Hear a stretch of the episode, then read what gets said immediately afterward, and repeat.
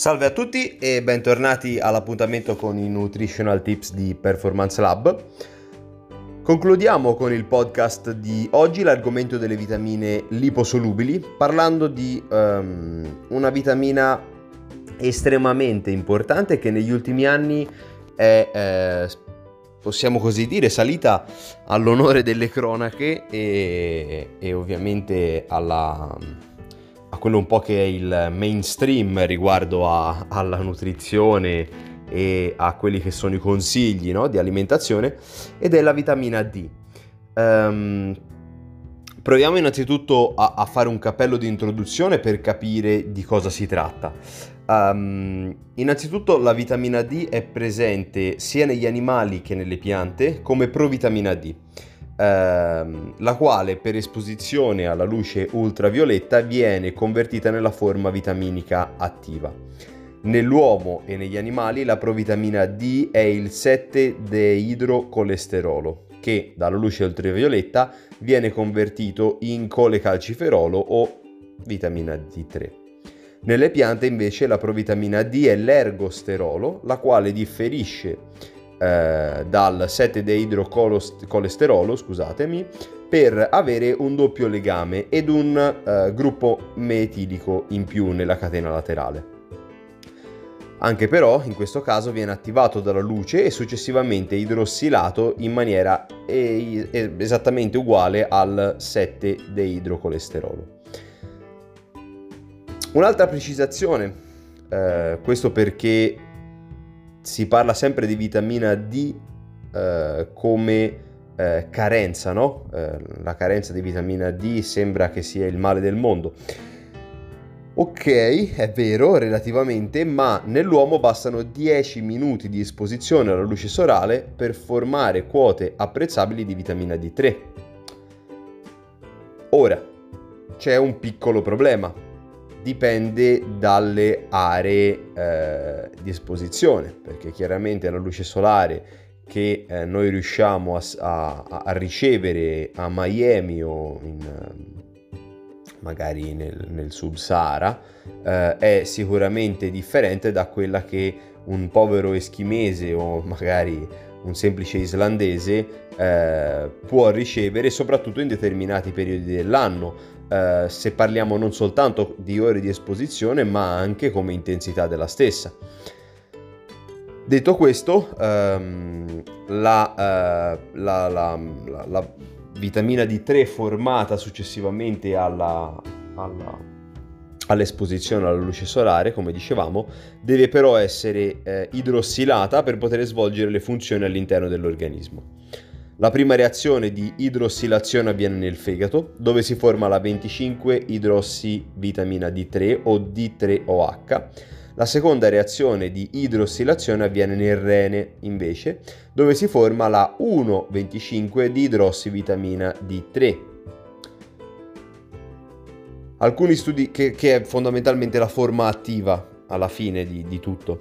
Alcuni studi recenti hanno assegnato alla vitamina D un ruolo molto importante nell'organismo, definendola infatti come precursore steroideo di una serie di processi metabolici e biologici. Viene infatti eh, definita la stregua di un proormone. Una volta convertita, infatti, nella sua forma biologicamente attiva, la 1,25-di-idrossivitamina D3 è in grado di regolare l'espressione di oltre 900 varianti geniche. Queste eh, è stato visto come abbiano un impatto significativo su diverse variabili di salute e di performance, come l'infiammazione indotta dall'esercizio fisico, i geni soppressori tumorali, le funzioni neurologiche, la salute cardiovascolare, il metabolismo glucidico, la performance del muscolo scheletrico e quella, diciamo che poi è definita eh, come la sua funzione classica, che è quella della salute dell'osso. Si sente sempre parlare di vitamina D associata al calcio, soprattutto nei latticini, no? per la salute dell'osso. Ecco, in realtà è solo una delle tantissime funzioni che svolge nel nostro organismo.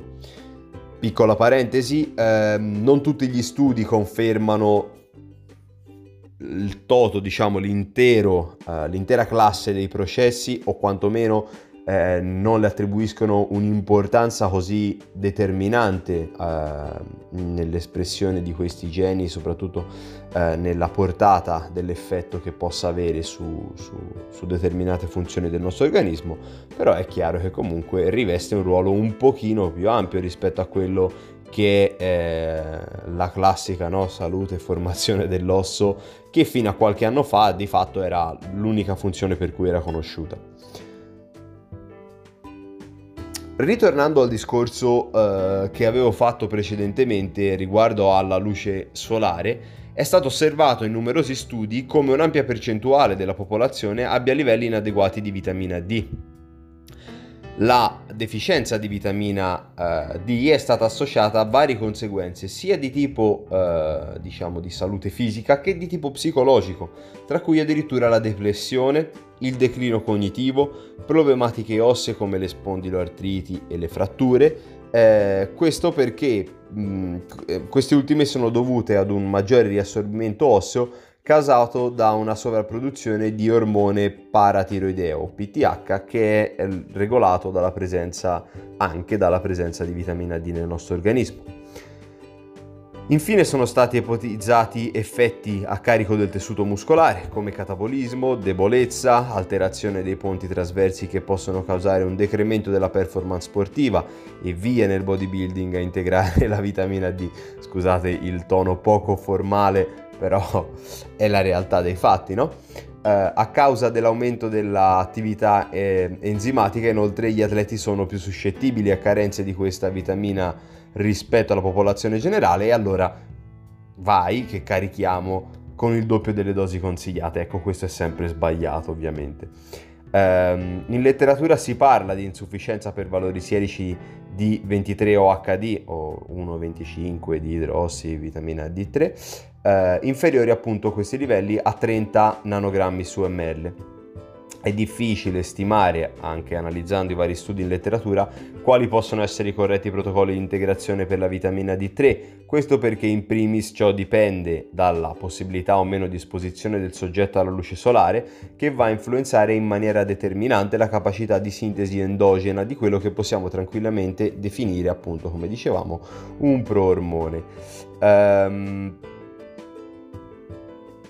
Dicevamo è difficile stimare un corretto protocollo di integrazione. Innanzitutto è possibile ovviamente stimare i valori sierici facendo analisi del sangue periodiche, però è difficile farlo in maniera continuativa, questo sì.